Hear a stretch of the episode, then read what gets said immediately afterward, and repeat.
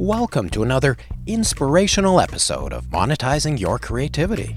Hi, I'm Andrew Carr, and I'm a sitcom writer. To get the gig often is to jump. Sounds strange, but really, everything that I've done that has been successful is basically just taking a leap, taking a huge risk, stepping out of your comfort zone, and, and, and willing to accept the consequences if you fail.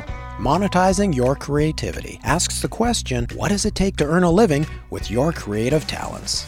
It really is a huge collaborative process and you have to completely take ego out of the picture. You have to really be a team player and you have to accept the fact that some days your work is going to be the bottom of the barrel and everybody else is going to be shredding your script apart and putting it back together to make it better and it's always going to make it better and you have to let that part of it go. We focus on the success principles common to all disciplines by interviewing producers, directors, writers, actors, cinematographers, music composers, animators, designers, and much, much more. Learn how to create your own path to success. Let's roll.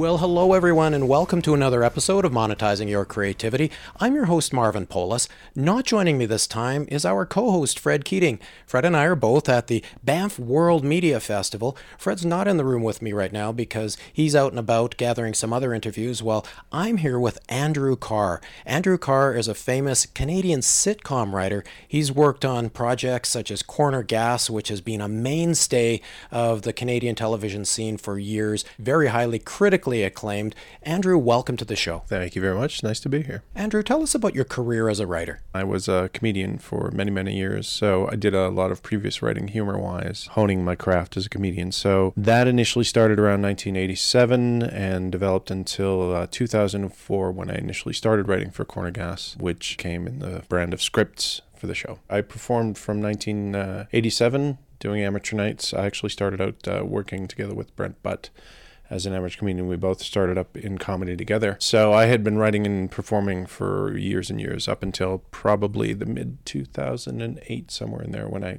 kind of hung up the jokes as far as that goes. So, what did you learn from your time on the stage? To really have, uh, I guess, a thick skin about what I was doing, as well as to uh, do what I wanted to do and let the audience decide whether they liked it or not, or whether they enjoyed it or not. Of course, doing what I wanted to do many times meant getting the response that I needed, which was laughter. So if I was doing what I wanted to do and they were laughing, I felt like I was on the right track. How did you feel about having that instant feedback being up there on stage? I think that's probably why I got into stand-up comedy was because uh, it was instantly gratifying. There was there were many instant things about stand-up comedy. The initial one obviously being instant gratification. There was instant recognition. I, I had felt that anything I had done previously to that there wasn't that instant gratification. There wasn't that thank you or reward for what I was doing. I felt I was schlepping through life, just, you know, making some money and, and living.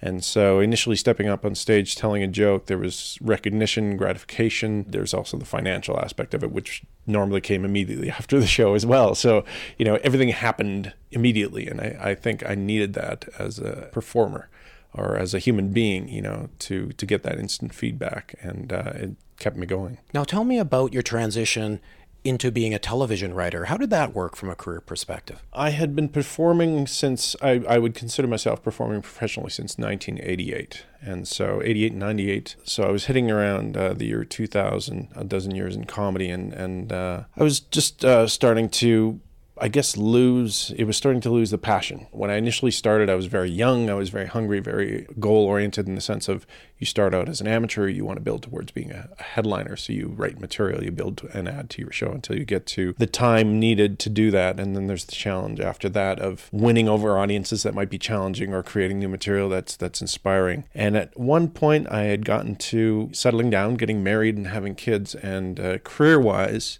uh, that became more of a challenge because I started doing shows not because I wanted to do them career wise, but now it became a job. I had to take a show because I needed to pay bills, etc., and I had to work for my family. So a lot of times I was doing shows that weren't as inspiring and as exciting. I guess I stopped writing material or less material. I would still write material, but I wasn't really hungry as I was when I was younger. And so I was looking for something that also was a little bit more lucrative since I was a family man and uh, as well something that would keep me fresh, keep me writing new stuff, being creative. And so at the tail end, around 2000, uh, late 90s, I wrote some spec scripts for sitcoms to test myself, just to see if I could do that. And then I passed them around to a lot of friends of mine who are comedians just to say, hey, what do you think? Look what I wrote, and get some feedback from them. And uh, that kind of initiated the onset of writing. So when uh, a friend of mine, Brent Butt, who is a comedian as well, got his show, we had a relationship previous to this already. We both grew up in the same area. We were both sort of tailored to the type of show he was writing. So I knew the type of show he was writing. I lived that life. He had read my scripts as well. So I kind of laid that foundation. And he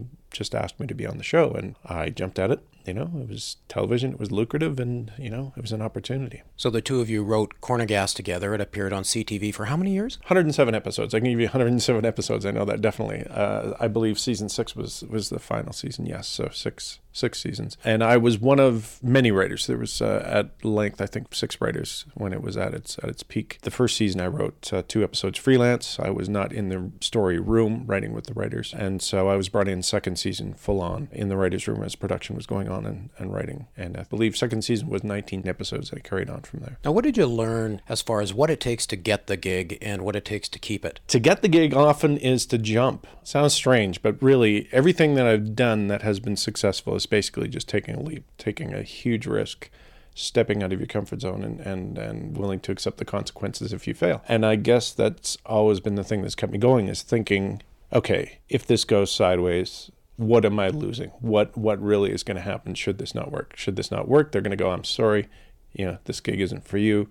And you shake hands and walk away. So I'm not losing face. I'm not losing a lot. So why not give it a shot? So that was kind of me going into it. And also just accepting the fact that when you're in, just swim as hard as you can, stay above water, and, and learn as much as you can and work hard to do it. It was one of those things I came in, I wasn't a sitcom writer. I was coming into a room of writers. A lot of them had varying degrees of experience, but a lot more than I did. So the learning curve was huge. And uh, it was one of those things where I had to jump in and, and do it, you know, and I had to learn by the seat of my pants. I was very fortunate at that point. Brent was a very talented comedian and had been writing for a while. Mark Farrell and um, Paul Mather and Kevin White were more seasoned writers than I was. They were very gracious, and I had learned a ton from them. And I probably wouldn't have had that opportunity. And what an amazing opportunity to have to start writing and be on a show that's incredibly successful in Canada and runs for six seasons. Now, you mentioned that it was incredibly successful. Tell me about the accolades. The greatest accolade was the fact that, I mean, the challenge previous to that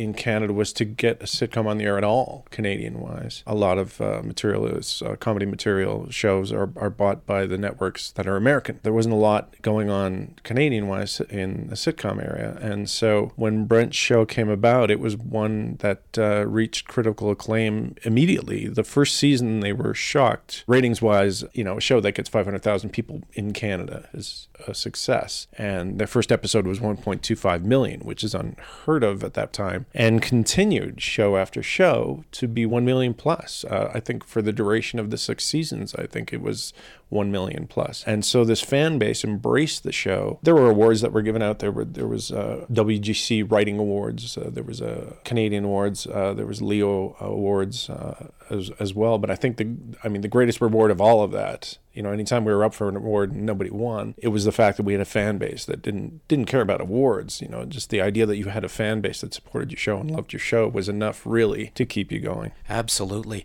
Now, back to the production process. What did you learn as a writer about what the directors and what the producers want. Interestingly enough, with Corner Gas, Brent being the creator of the show and having, uh, I mean, when he negotiated his deal, uh, his strength was basically that he needed to have creative control over the comedy. So it's not what everyone else wanted, it's what Brent offered up. And his talent offered him the opportunity for him to just say, look, if this isn't working, let's shake hands and walk away because he had built a brand and a name for himself that if it failed, it would reflect badly on his career as a comedian. So he said, I need this to be comedically as in tune with what I do as possible. So I need creative control comedy wise. So it wasn't so much what the directors and producers were looking for as what he was offering them to take, which is a wonderful thing because he really enjoyed the idea of being creative and not having to worry too much. I mean, obviously, the network has concerns about what you're doing, and, and they will give you notes and, and suggestions and, and et cetera. And, you know, we, we never really strayed from their parameters of what they needed, anyways. So it wasn't what everyone was wanting, it's what we were offering up. So I guess as writers, you really needed to have an instinct for what the audience wanted to hear, what the audience would think was funny. And you really nailed that because you got viewership that was really unprecedented in Canada. From the onset, when I came into the room, Brent and the other writers made it a mandate that we're going for the jokes. You know, we aren't looking for the charming, lovable kind of blossom moments that you get, you know, boy, I learned my lesson, or, or et cetera, et cetera. As a matter of fact, we tried to spin that into, you know, boy, I learned my lesson, and then something else would happen that would, you know, take that lesson or, or kneecap it. So we were always looking for the joke. We were always really trying to find the humor in any way we can, and and usually in a place that if we were going down this road, we want them to think, oh, they're going down this road, and then spin it and go, no, we're not going down this road. Or if we're going down this road, we're going to take a twist to it that you hadn't seen before. Now, you used the word lesson. What lesson do you think you've learned about what it takes to be a successful writer in television? To my detriment, the first year that I came in, and I think this stems from the stand up comedy background. I had a preciousness towards jokes because jokes are really, when you're doing stand up, if you have a good joke, that's a very precious thing. And then what I had to learn when I came in was that there's another joke around the corner. So, you know, when you're writing a, a scene or something and you've got a great joke in it, and the head writer and, and the showrunner go, uh, you know, that scene's not working. We're going to have to change it. We're going to have to take that out. I was, as a rookie writer, very precious, and I was not a good team player in that sense. That's the first thing I learned after first season was, boy, I really got to let this stuff go because these season writers know, and I was coming in, you know, green and blind and, and not understanding that. Now I've come to realize that um, over my career that uh, it really is a huge collaborative process, and you have to uh, completely take ego out of the picture you have to really be a team player and you have to accept the fact that some days your work is going to be the bottom of the barrel and everybody else is going to be shredding your script apart and putting it back together to make it better and it's always going to make it better and you have to let that part of it go. And accept that. And every if every writer does that in a room because what you need is you need that vibe that energy in a room where you can pitch the worst idea in the world. Everybody's going to laugh at you and you go that was the worst idea in the world. And you're going to go yeah. And you keep swinging and you keep going. And there's no offense. There's no ego. There's nobody looking to be better than anyone else or to preserve their job. They're there basically solely to get the idea of the showrunner and the show across as best they can and work as hard as they can yeah, as Fred and I like to say, and you pretty much said it as well. Production is a team sport. Yeah, and I've been on I've been on both sides. I've been on some bad productions and I've been on some really good productions. And the productions that are bad are usually dealing with writers who are only looking out for themselves or only contributing to level up themselves better, or you just don't feel comfortable in the room. Like you're not sure you can say something or, or, or pitch an idea and, and not have it come back to you in some way.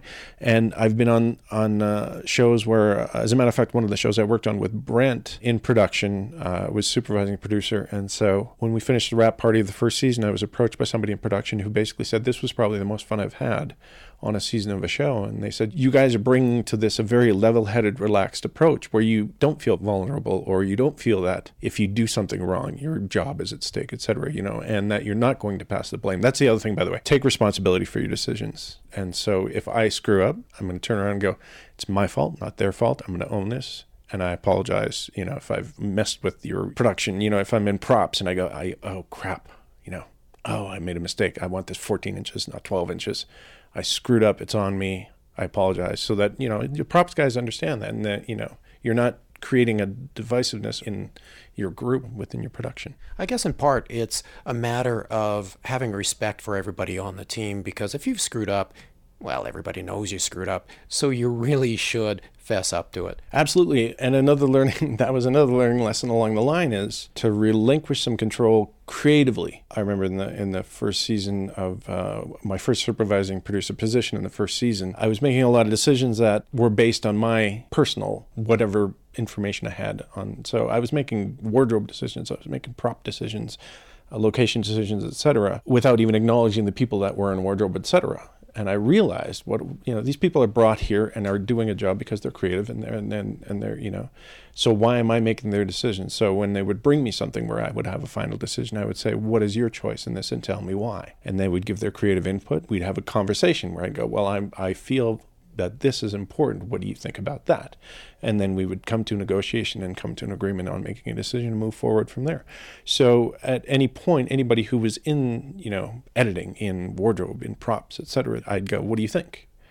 you know, and they go, well, we like this. And I go, well, I worry about this because that might be too big or broad as a joke. And they go, "Hmm, I see what you're saying. Okay. And then we move forward from there. But they get input. They feel like they're, they're valued as, as part of the team that, that's moving forward.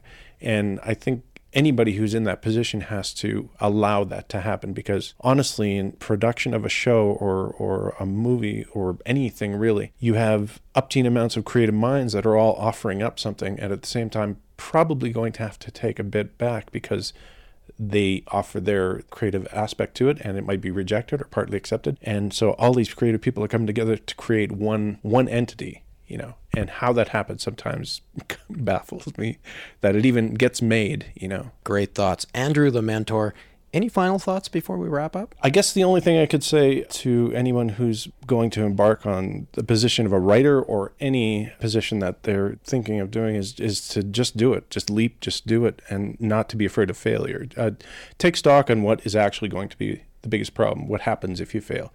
And you're going to realize not a lot happens that's going to really be detrimental. And so just leap, just go for it and do it. But you have to take action to do that. Well said. Thanks for joining us, Andrew. Thank you. Thanks for tuning in to Monetizing Your Creativity. Be sure to join us next time by subscribing to us on iTunes or wherever you get your podcasts. While you're there, please leave a review. It helps us with our ratings.